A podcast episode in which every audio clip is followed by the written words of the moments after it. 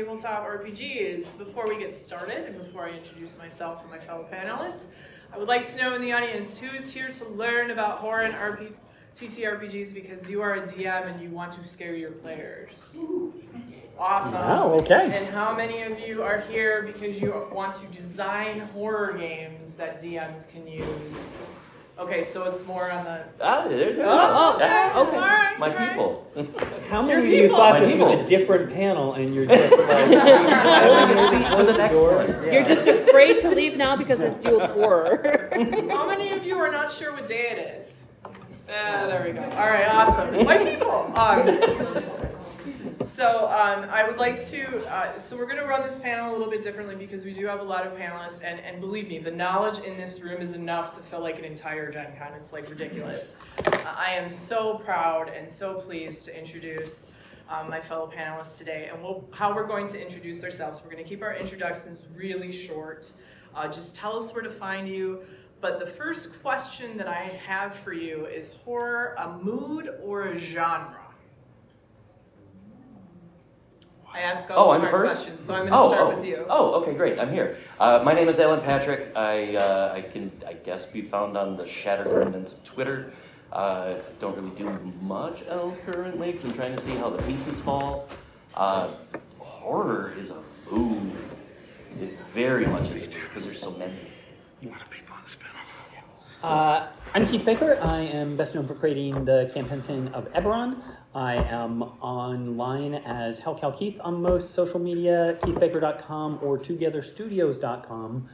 Um, horror wise, I will particularly call out a Phoenix Dawn Command, which is sort of fantasy survival horror uh, game. And I agree with you on mood. To me, part of the point is horror can be imbued into any genre. And so you can have horror as its own standalone genre, but horror is something you can have anywhere. I'm Crystal Mazur. I am a freelance uh, writer and game developer. Um, on social media, you can find me on all social media platforms at Body and Soul 152. My website is thegeekypanda.com, and you can also find me on Darker Days Radio podcast, which is where the recording is going to go, if you're interested in that.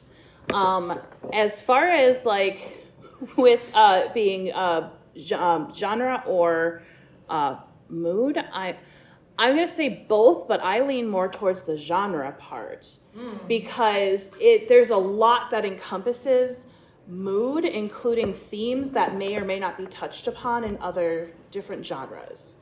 And so I lean more towards like the genre part. Awesome. So let me just, Shane, before you go, let me just catch up. Uh, this is this is Andrew Gaska. Uh, let me just catch you up really quick. So the first question that we're going to ask is: Is horror a mood or a genre? Uh, and with this number of panelists, we're, I'm just going to politely remind everybody: we all don't have to answer the same question twice, Except this time. Except this except one. this one. I think you shouldn't have told him what the question was. I was sitting here trying to figure out what it was. So. And that's And one. then, and then I did want to let you know our, our, our audience was very lovely in revealing what they were here for. There are a lot of DMs in the audience who want to learn how to scare their players, and some of them want to learn how to design horror scenarios. Uh, so, Shane, if you would like to. I'm Shane Hensley. I make Deadlands, Savage Worlds. I've done a lot of video games, novels, miniatures games, card games, all kinds of crazy stuff. Been doing this for a long time. Uh, I think it is. Uh, that's a great question. I think it is a genre. It, you know, it's listed in the genre list of genres. But I think mood is. It's a great way to think about it because every genre I run tends to have some horror in it. Uh, Disney movies have horror in them, right? I mean, The Hunchback of Notre Dame is one of the scariest scenes in, in all of Disney's movies, if- if you remember the, the big fire scene and stuff. So there's great elements to that, and that's a very cool way to look at it. Uh, I'm Andrew E. Gaska. I'm the writer of the Alien role-playing game, uh, the Terminator role-playing game, a couple of choose-your-own adventure graphic novels, uh, Planet Apes novels, things like that. Um, I, it's funny because I, since since childhood, I always was like, oh, horror, you know, ooh, I'm scared. It didn't, I didn't wasn't wasn't into it, but yet Alien was different to me for some reason. I didn't think that it's horror. I thought it was sci-fi with a horror mood, so I'm going to go with mood. Okay. Yeah. That's really good to know. Um, and I'm your friendly neighborhood moderator, Monica Valentinelli. What we'll do at 15 minutes two, we're gonna we're gonna have a hard cut at five two to clear out the room and let the other panel come in. Um, I will I will open it up to questions. So please, if you have questions for our panelists, just remember what it is that they said and remind us and stand up when you ask your question. But we'll get to that point in a little bit. Um, so, so, so jumping off that point, I think one of the most important questions from a DM's perspective is how do you how do you establish the mood in a way that makes the players care without making it seem like they should expect a jump scare or something like that. Like, how do you establish the mood? Anybody want to roll with that? Crystal, you're smiling. I am. Um, um, I so in order to be able to like push the mood and everything like that, you have to figure out where hard stops are.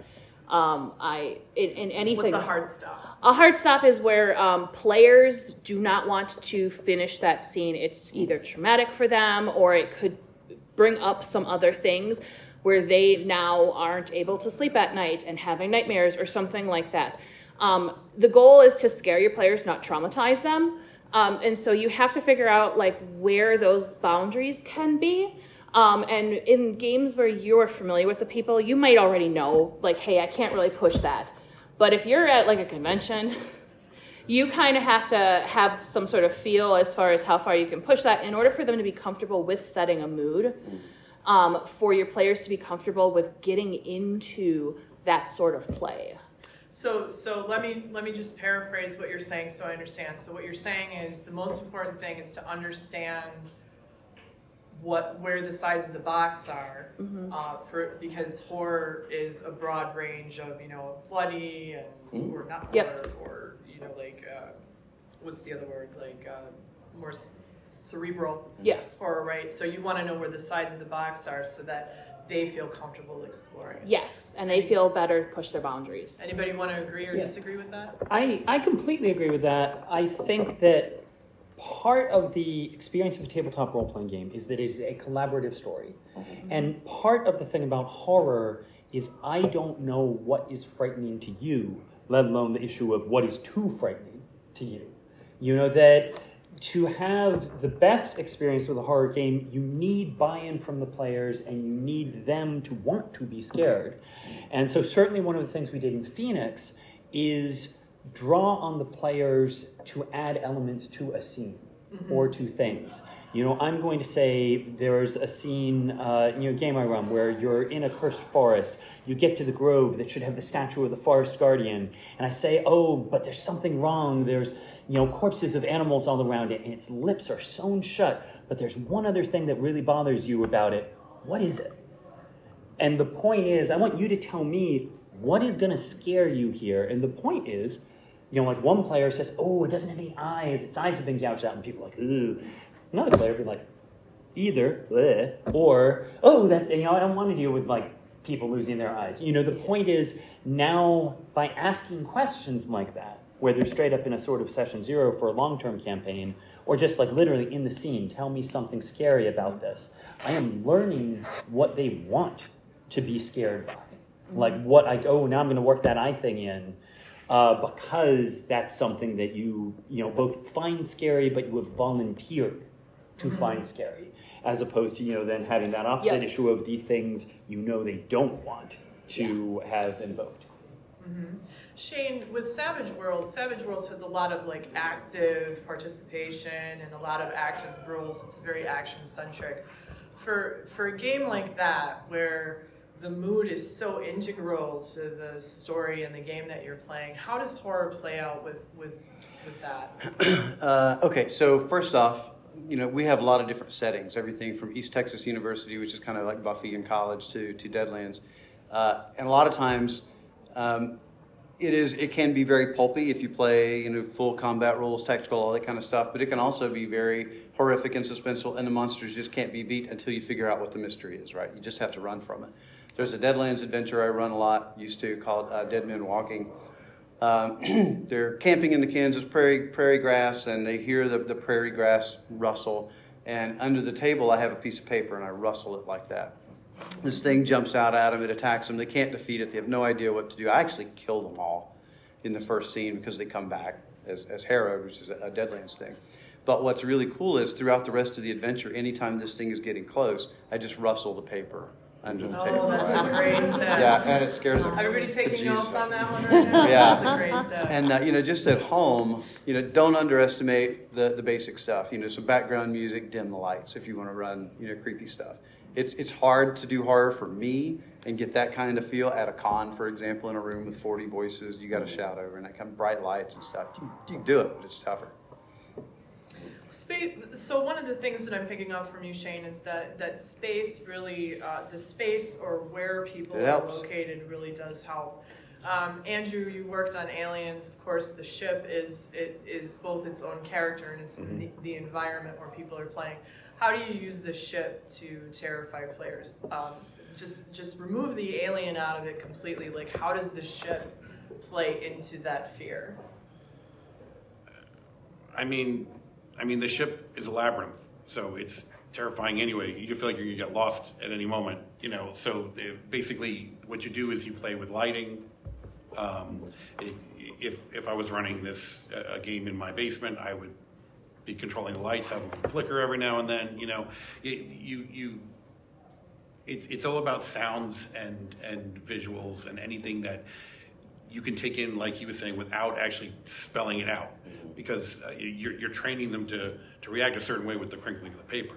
So um, having having uh, steam go off uh, from a from a pipe or something like that. Oh, oh, there's all these things that you see in all the alien movies that you could totally use like that to scare people. Um, one of the things I was going to say about this though was what I try to do with set it up is I try to give to scare everybody. I give them the setup that they think they know.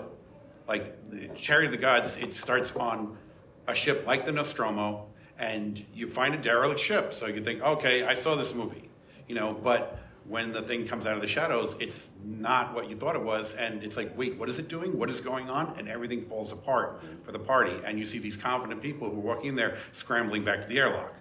Um, so it's it, it's it's playing with expectations, I guess is what I would say.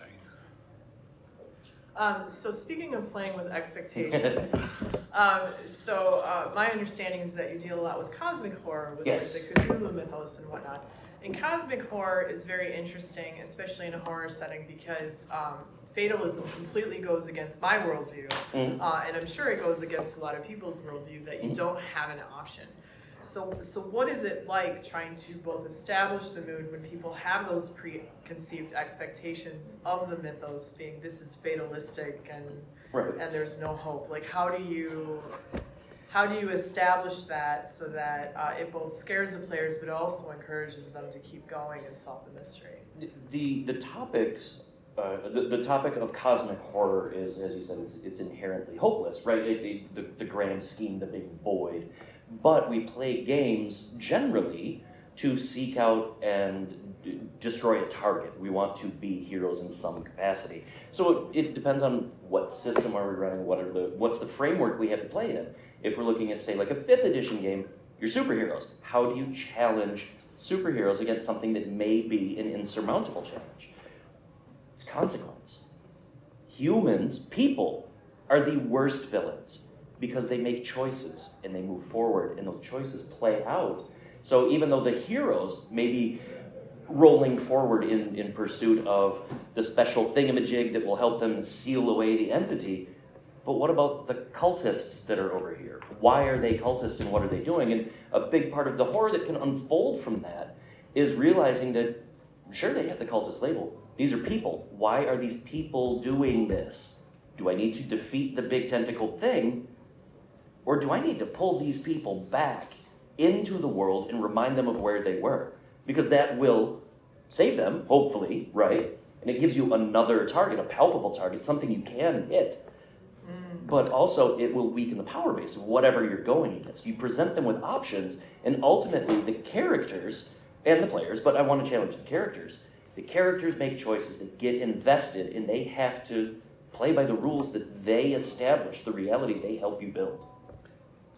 One thing I think is very interesting, just to follow up on that, is that point of why is a particular thing scary? Mm-hmm. And like a big example to this of this for me is zombies.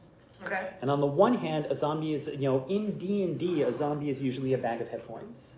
But the point is, a lot of times, what is scary about zombies from a higher level concept is infection and loss. That these were people who have now become monsters, and that if they touch you, you might become a monster. And so, part of that, I mentioned this in the, the last panel we were doing, is one of the things is if, like, I have a scene where you run into a mob of zombies or ghouls or whatever, I'll describe some of them. I'll say you're in a mm-hmm. village, these are villagers, but then I'll say, oh, you know, you see an old butcher missing an arm, you see a child then I'll say, each of you describe one of the zombies that catches your eye. And it comes back to what I was saying before. Part of it is lets me know how grisly do they want to go, how you know how brutal are they going to have a mother and child? Are they going to do something like that? Or they're like, oh no no no no no, you know we don't want child zombies. That's uh, very disturbing.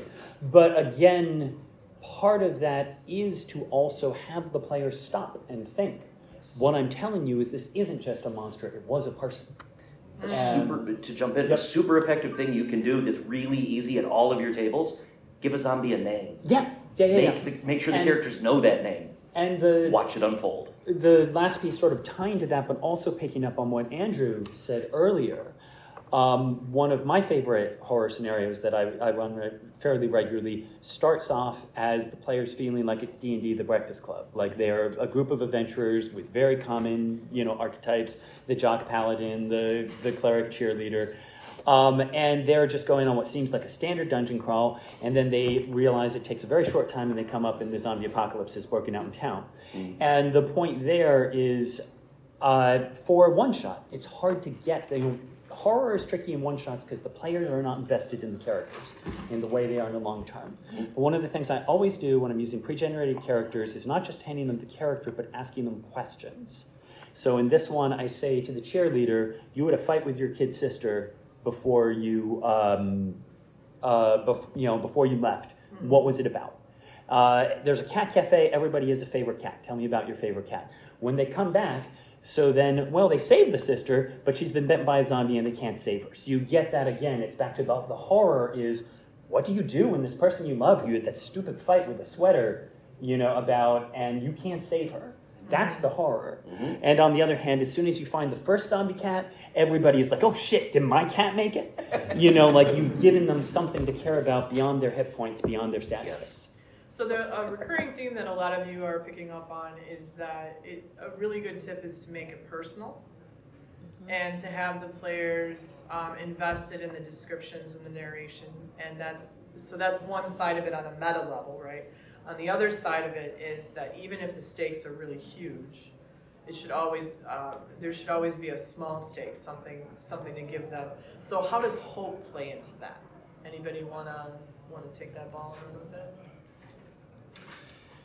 What's the, the John Cleese movie, uh, Out of Time or something like that? And he says, It's not the despair that's killing me, it's the hope. Something like that. Uh, uh, uh, in, uh, in, in the bad old days of the, uh, the game industry, I used to say that a lot, unfortunately.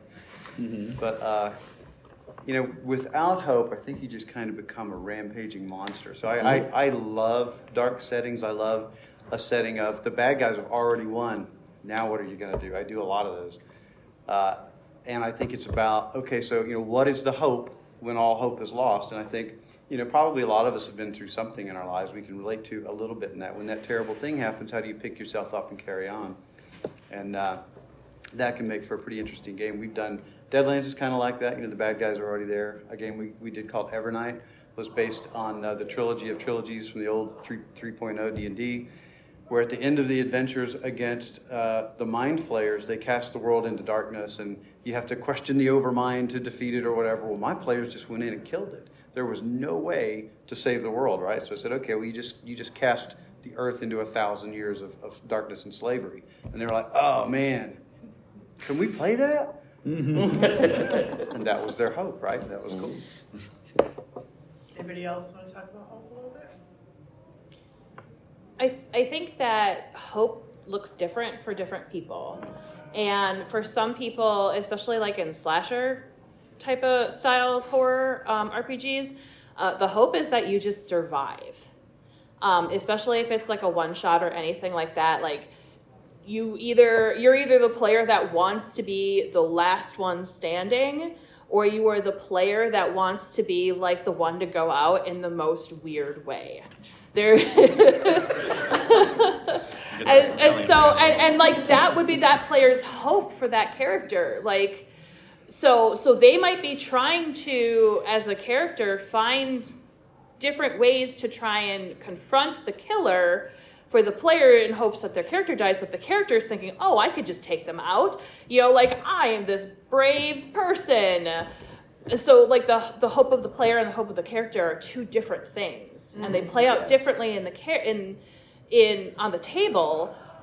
But the ending tends to be where the player's hope eventually falls. Okay, so let's let's let's talk about that from two different perspectives because there's also the designing for the potential for choice, which is what mm-hmm. a lot of you have have mentioned, but also managing that at the table because a lot of times the the games and the adventures that we design have a lot of possibilities and a mm-hmm. lot of potentials.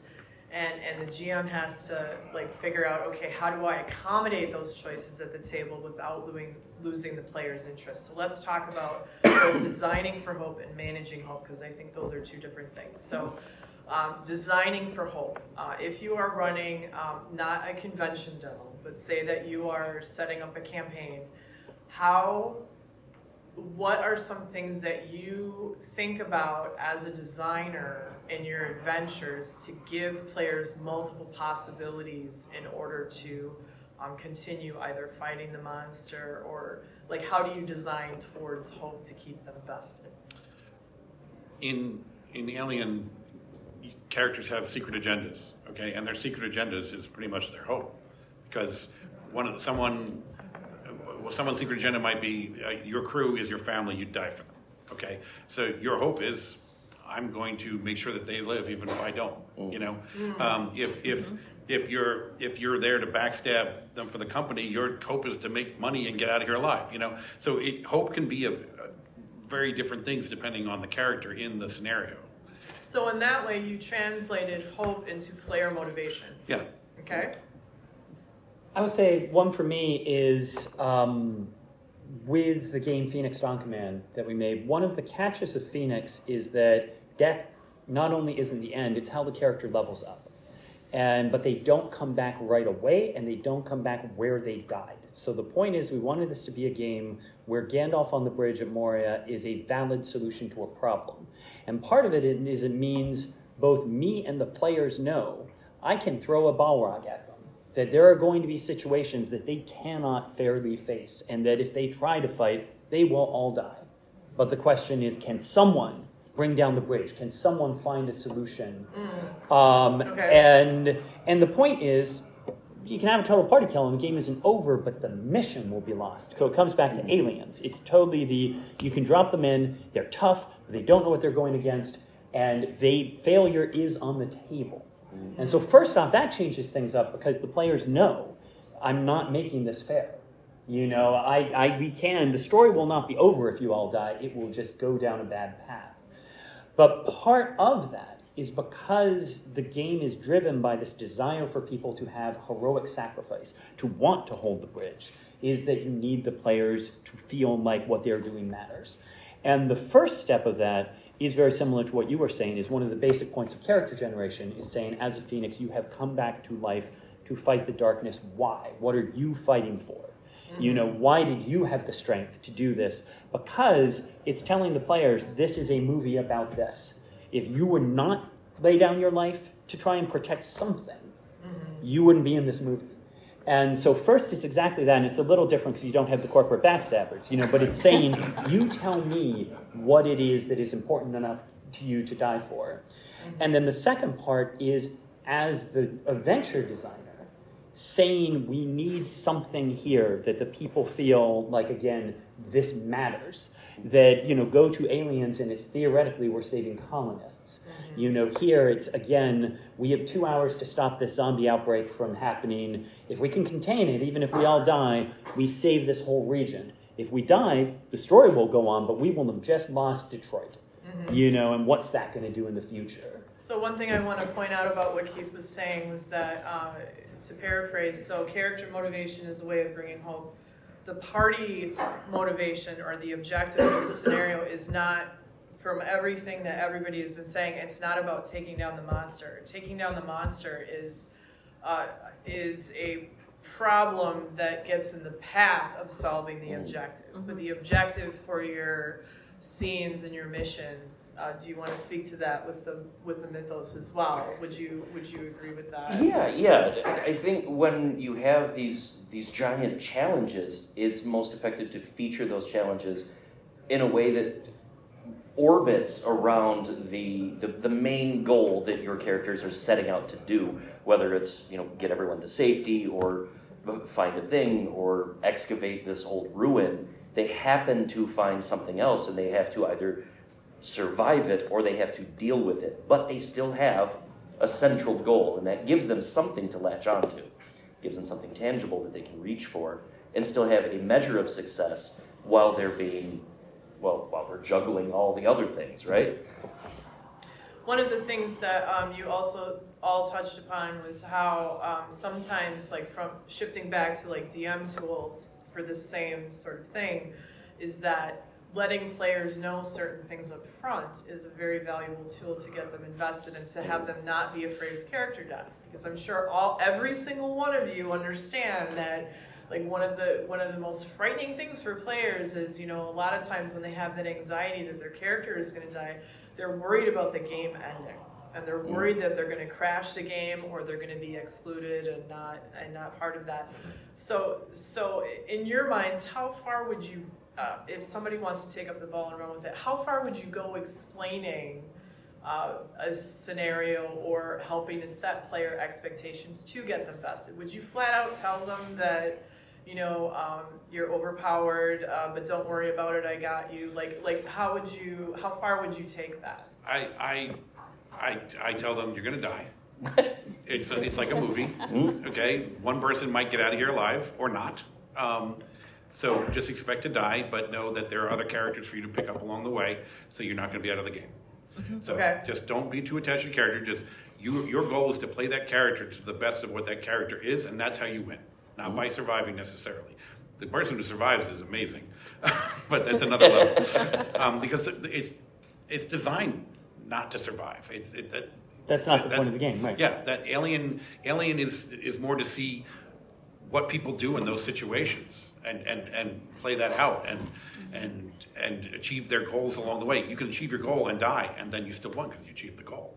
You know, so um, it, it's I, people who have the most problem with Alien is Dungeons and Dragons players because they they love their character so much, and it's like you, this is not that. That's why I like running and, and writing the cinematic scenarios where people understand this is a separate movie that you're getting into and you're going to play this person for tonight and and give you everything you need to and interpret it as you want. And people don't always interpret that character's agenda or whatever as the same way.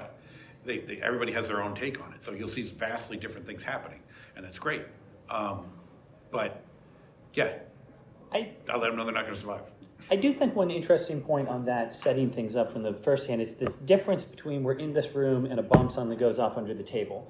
And at best, that's a jump scare. And we're like, whoa, didn't see that coming. But the other thing is, if while you all walked in and were sitting down, you saw there was a bomb under the table, and then someone put a cloth over it, and you're just all waiting for it to go off while we don't even realize. And so what I'm saying is that thing of saying potentially at the start, you know, like this mine is going to collapse, or you know, basically, um, you're in the situation where people are going to die. Assuming a D&D scenario or something like that, where that's not part of the thing, I can still say something like, "This mine is very unstable," and put a D12, you know, large D12 on the counter, and every now and then turn it down a number, and it's back to your crinkling paper That's a good of trick. to Yeah, some yeah. to That's some degree the players knowing oh my goodness the bomb just ticked. You know is more scary than not knowing there's a bomb in the first place until it goes off. Yeah, and, and partially what Keith is referring to, it's about it's about managing tension, and and managing tension I think can be can be very difficult. Uh, so so one of the ways that I I manage tension is that I cut my scenes hard, uh, and a lot of my scenes are very very horror related. So I tend to think of scenes like for an hour, and then after that hour I let people take a break and then come back to it and whatnot. Um, because without cutting the scenes hard, you know, sometimes it's like players are kind of floundering and they're not really sure where to go. But then that kind of gives them a contained time space in addition to a setting space. Uh, but I love the tip about the bomb and the dice kind of going down. Are there any other tips like that that you would recommend, any of you? Um, oh, sorry. No, go ahead, go ahead. Okay. Um, uh, if you haven't played Dread, you probably should. Um, if use the Jenga tower, and uh, instead of rolling dice, as you do stuff, as your character does stuff, you pull a Jenga piece, and eventually that tower is going to collapse, and that's when your character dies. So It's a really cool mechanic. it is is is an extremely great mechanic that you can pull and use a Jenga tower in any of your games. Any sort of visual stress mechanic works so well with that tension, and it organically builds that in. Um, the other one that I like to do is if I'm, I I, I like playing around with sense sensory things too. Um, and one of the tricks that I use um, that I learned from a, working a haunted house for many many years um, is we had a dentist room. And I learned we did. Like everyone, like there are so many people that are afraid of the dentist, right? And the dentist office has a very particular smell. Mm-hmm. That smell is clove oil. If you want to stress your players out, just open some clove oil, essence of clove oil, in your gaming space, mm-hmm. Mm-hmm. and just set it there. Mm-hmm. You don't have to do anything other than that, and people are going to be like, "Oh my god!" There were so many people who refused to go in the room just because it smelled like a dentist office. That's amazing. That's amazing. Something I do because I run a lot of uh, fifth edition with, with horror overlay is at the beginning of my games, even in public spaces, I will look around the table and I'll tell them, we are going to be doing hard things today. You are going to make choices. If those choices result in your character dying, you will have a choice. Does the character stay dead or do I get to do a thing? and that thing can be you see the character go to zero hit points, and a minute later, they just get up. And now the rest of the party's like, "Wh- wh- wh- "What's Bob doing? I don't, I don't." Mm. or you can bring that character back up and have them. Here's a little stat sheet. Now you are one of the undead cultists, and these are your foes. You can still continue to keep them as part of the play element, and by keeping everyone involved at the table, even when those things happen, everyone's imagination just it flares, and they go nuts with it in a good way. looking even to a long-term campaign, Mhm. you know, and things like that. I mean, that's one of the things I definitely like to do. Is Oh, part yeah. of the point. You know, we've already talked about the fact of you know hit points are not horrific. Losing hit points isn't scary. Mhm. We've already talked about the fact that one thing is threaten things they care about. Give them a cat. Give them a, a thing. Another thing is do things that they don't know the significance of. So fighting a rakshasa, and uh, you know, yeah, it can kill you, whatever. But at some point, you've beaten it very badly. You're about to beat it, and it grabs you and disappears, and your shadow is gone. Yep. And you just don't have a shadow. And then after your long rest, it's back. and again, now we're at the. Was that just what happened? Was it just a 12 hour, or did it just move? You know, I mean, like, again, they don't know. You're a What it dwarf, and that's a that's Yeah. a that's an elf. Playing, What playing adventures did towards what people go don't know is definitely an awesome trick. Mhm. Um, and I think to that to that extent, there's a there's a phrase that we all know, which is the red herring, right? Which is a very effective tool. Uh, Shane, how, um, do you ever use red herrings? Like, how often did they come up in your campaign? Like, what do you, what do you think of them as a tool? Uh, I probably do it more in campaigns than I do like one shots or you know convention adventures because uh, you know with a group of six people who don't know each other, I, I find you need to be a bit more direct. You know, let's let's move through this thing and get on with it. But um, uh, I'm- was playtesting a, a new Deadlands box set called Night of the Wendigo recently, and um, this is gonna be a big spoiler alert. So if you don't want to hear this, uh, plug your ears. But the uh, you're in the city of Seattle. It's a city adventure for Deadlands, you know, for a cowboy game, which is a little bit odd to start with. But you run into a uh, you know a young vampire, and he's doing some bad things. You track him down to a house, and you think, okay, you know, maybe there's a couple more vampires. Maybe that's you know, the extent of it. And it turns out there is something so much worse there. So the red herring in this case just lured you into a death trap that literally You know, one of the guys I almost killed is sitting back there, but I, I killed I killed a ton of PCs at this place, and it was a play test, right? So I want to see how lethal it, it is too.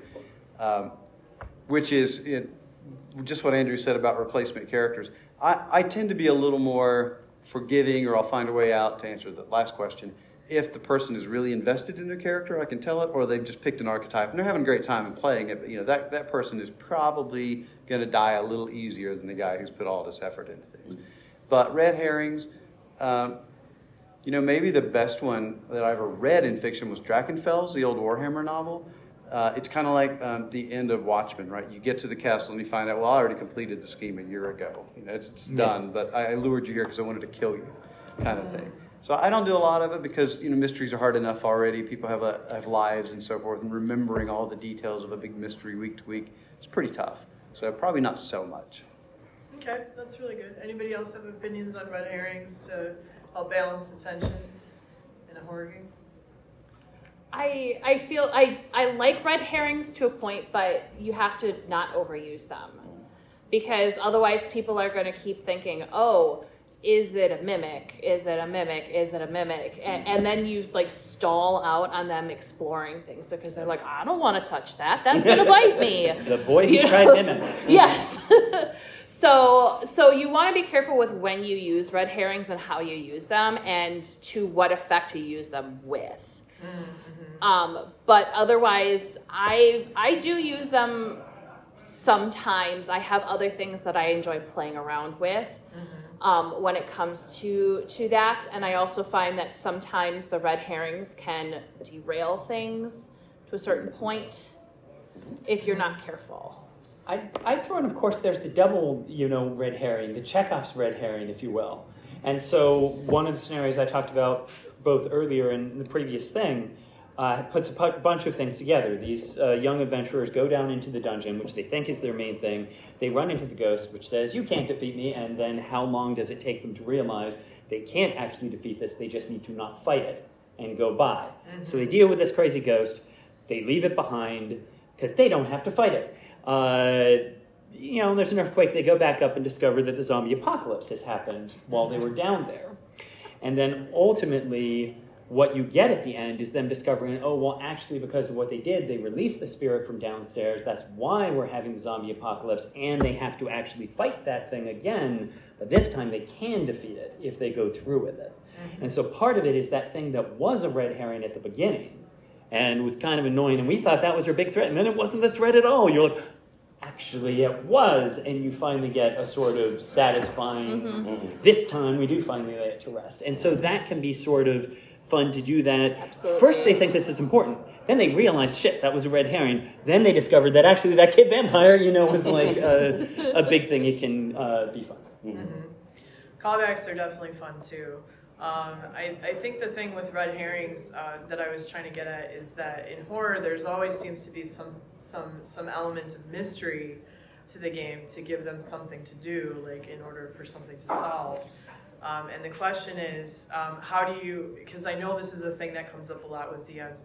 How do you deal with players in a horror scenario, and and th- there is this mystery that they have to solve, where they want to know the answer right now, right this minute.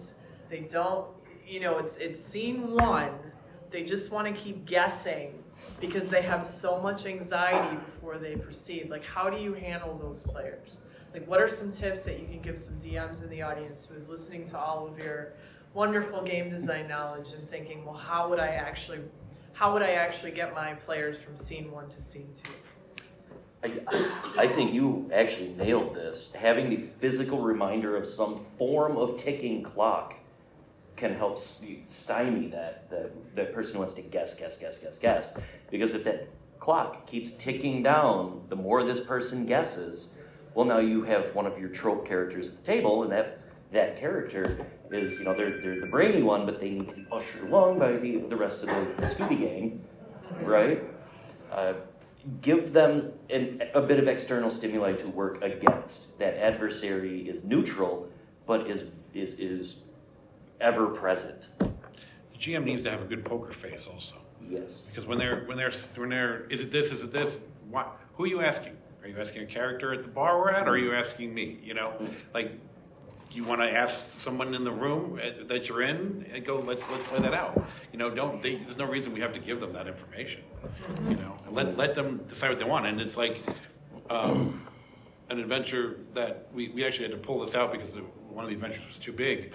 But I had set up this whole subplot about the serial killer was leaving, you know, remains behind that looked like it was an alien. And and when we play tested it, everybody's ready for the alien, and no, it was it was the uh, um, the census guy that they had met earlier in the thing. You know, so you That's know, awesome.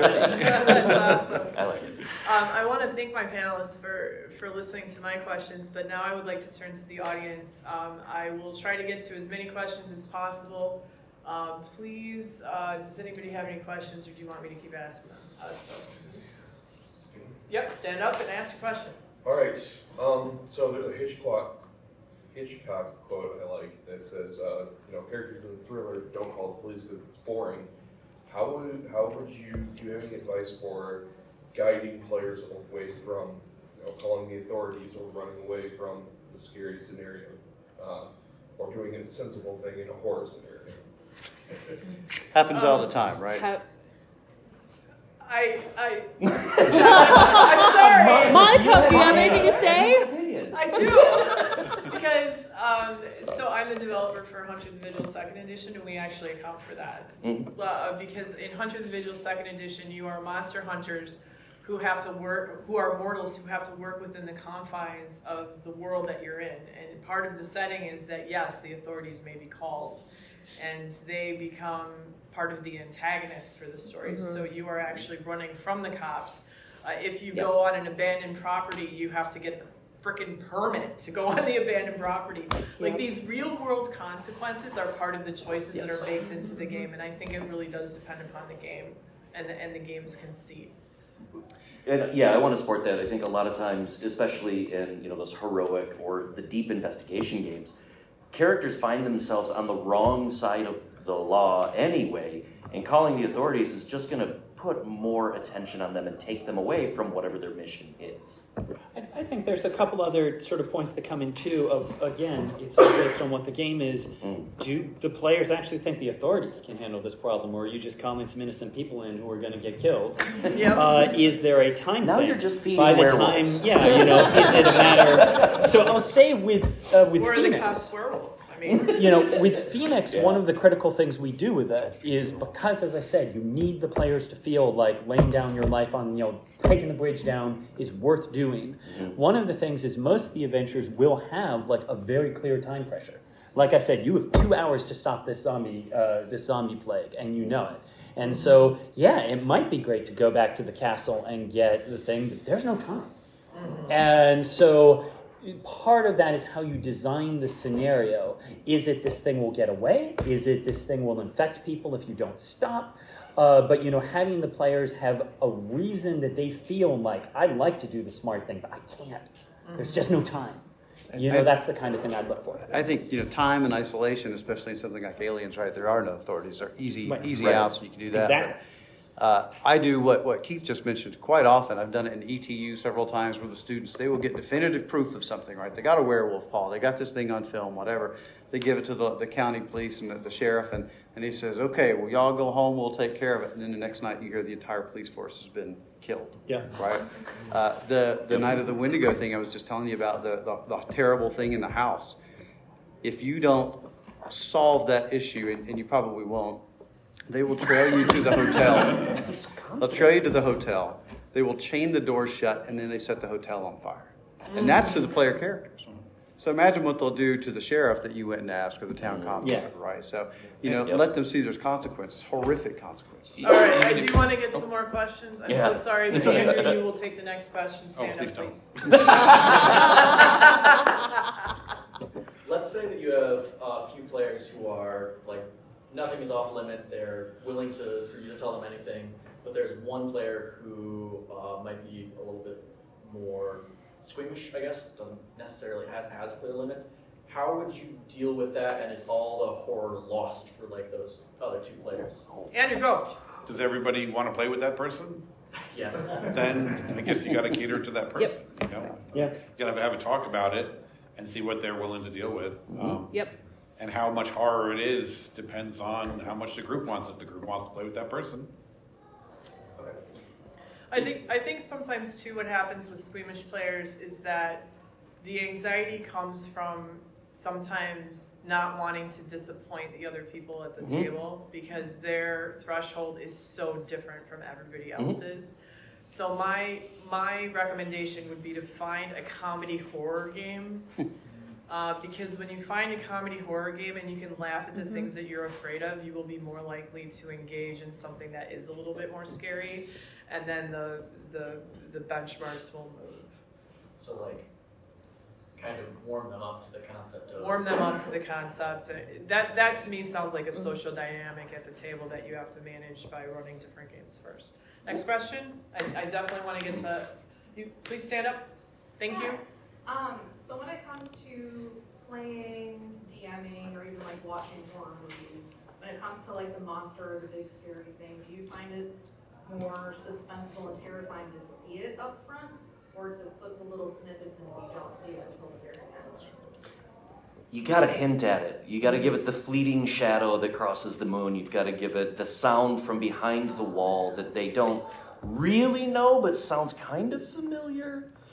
And give it that slow build and eventually, over time, reveal more and more until there's no going back. They are in the chamber, whatever the chamber happens to be, the field, what have you, with this thing that they then get to identify.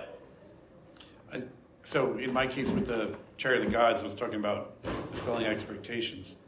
I made I made sure that people describe the pale skin on the thing that's in the shadows because aliens are you know black colored. So it's it, the minute you do that, people know wait that's not what I thought it was going to be. So you can use that to create more chaos even. Yes. And a lot of what they mentioned earlier was to use sensory details because you have six senses, not just five.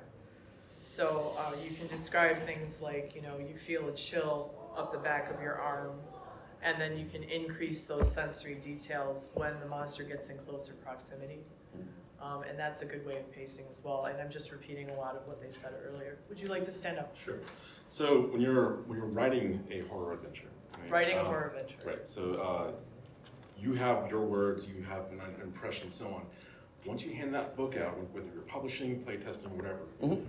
how do you how do you carefully word things, or how do you present things in the text, so that the GM then knows how to convey those things?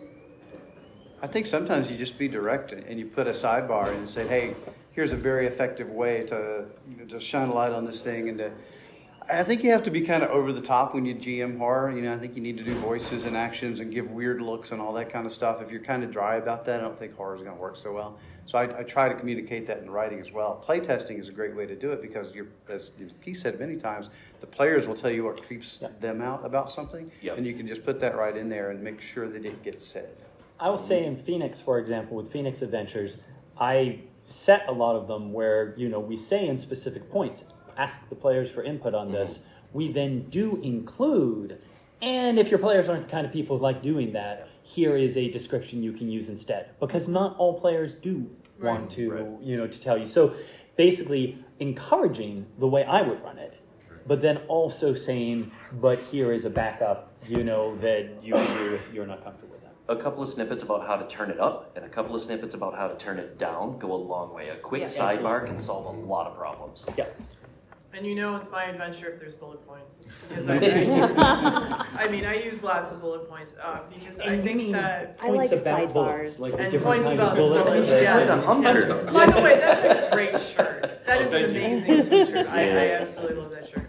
Uh, it's never forget with a bunch of cassette tapes on it. It's, it's like speak my language. Um, the because one of the things I think a lot of people forget, especially in modern horror, is that there are certain things about lighting and weather in particular that can really help set the mood. Um, so, uh, for example, um, if it's a Call of Cthulhu scenario and whatnot, um, I think it would happen to be very terrifying if it was a sunny day and there was no clouds in the sky and the and the sun all of a sudden went from bright yellow to a pale yellow with no explanation. You know, I mean, there's Mhm. there's these really beautiful things in our natural environment that you can use. Um, and sometimes we just take them for granted unless it's a fantasy setting because, you know, we expect that everybody knows these things, but world building in, mo- in a modern era, it's still world building in a modern era. Um, and with westerns too, there's so much stuff like uh, some of the visceral details about westerns that that Shane has done. Um, yeah, there's just a ton of stuff. So don't overlook the small things. Mhm. And be a ham. Yeah. Oh know? yeah, lean into it. Awesome. Yeah, absolutely. Do we have any more questions? Does anybody have any more questions? Please stand up. I'm thinking mechanics, game mechanics. You talked a little bit about the, the Jenga Tower and. Dread mm-hmm. and so on. I'm thinking Sanity and Call of Cthulhu. Are there game mechanics that you either come up with or encountered that you think are really helpful for building the horror in a game? Game mechanics for building a horror. Do you have any recommendations I mean, from? I, I didn't create it, but I love the stress mechanic that the alien Yep. has. Yes, absolutely. It's one of the yeah, best stress a really mechanics good stress to mechanic. Stress is really good. Similar systems to that. Um, Ten candles. y- yes, Ten ten, candles. is excellent. Dread. Um, please, please do away with sanity and madness. Yes. Like, I'm with you. You Just, Please. just chuck it out the window and use a corruption system. Yeah. Use something that shows a degradation rather than a straight assignment Yeah. of crippling disability. So I will give you one that's a little unusual. Um, um, so when your when your players are stressed out, have uh, one of them roll against the other to um, one console the other character. Mhm. Um, having PvP mechanics, um, either with uh, using, uh, you know, in D and D, I ran a scenario where, you know, they were kind of freaking out because uh, there was a curse and uh, nobody could die, but you know, some of the clerics was like, oh my god, nobody could die, and all of a sudden they're undead, so they had to ro- roll a wisdom save because that was the closest mechanic to, you know, sanity or mind or you know, how do I keep it together?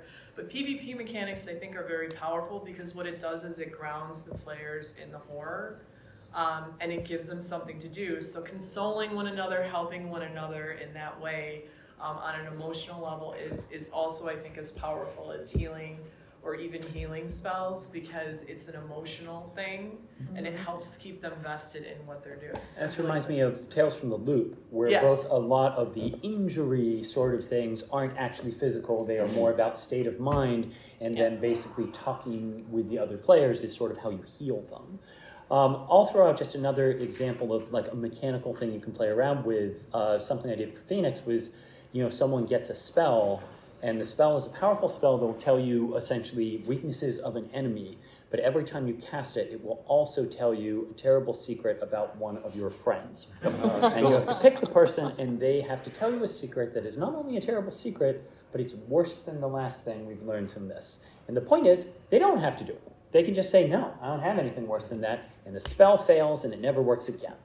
And so, sort of, this is a tool you have as a party that you can keep using as long as we keep learning something worse.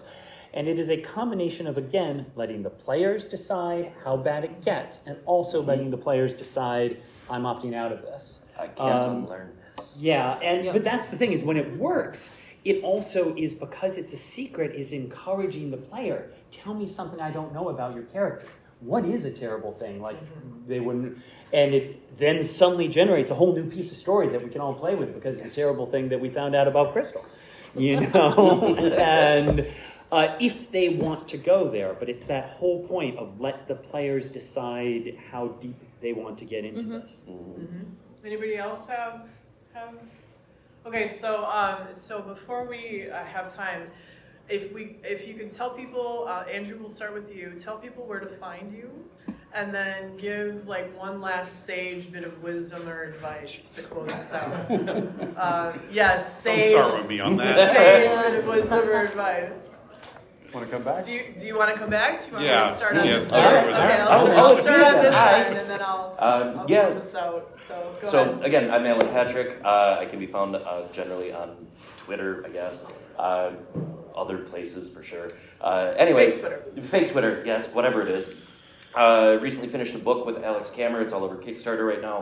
Uh, we funded in a couple hours, so we'll be talking a lot about that. One of the biggest tips I can give you going forward: notes, old, old thing. Just hand a note across the table to your players. The note can be as simple as there's nothing on this note. React as if there is. Hmm. And it's especially helpful when one of your players isn't really into horror stuff, but everyone else is, because you can be PG in your verbs, you know, in how you're in how you're verbalizing everything, and a little more explicit in the writing, and everyone is taken care of. And I just thought that you can give them a note just saying, hey, everything's okay. You're doing great. Suck Don't worry, nothing bad. No. but you gotta have quotes on Of nothing. course. Of course. Uh, I'm Keith Baker. Uh, you can find me again, keithbaker.com, uh, Patreon, uh, Hellcow Keith on almost all the socials, and twogetherstudios.com. That is T W O Gether. Um, again, to me, the biggest thing is all about knowing your players, and the easiest way to know your players is to ask them questions. Uh, especially, this is, I'll just throw again for one shots. With one shots, giving people pre generated characters, I will always give them questions to answer about the character so that they end up feeling it's their character, not just this thing that has just been handed to them. Yes. 100%. I'm Crystal Mazur. Um, you can find me on all social media at Body and Soul 152. My website is thegeekypanda.com where you'll see a list of all of the books and stuff that I have written on. Um, and you can also find me at Darker Days Radio Podcast, which is where the recording is going to be again. Um, and the one thing that I would actually suggest, which is the, to manage the guessing thing too, is a little teacher trick that I have where at the end of every single session you ask everybody to make a prediction write it down and then don't look at it until the end of the game where you go through as a group and see who actually guessed everything along the way and who didn't That's a nice trick. That's a nice cool. trick. I like that.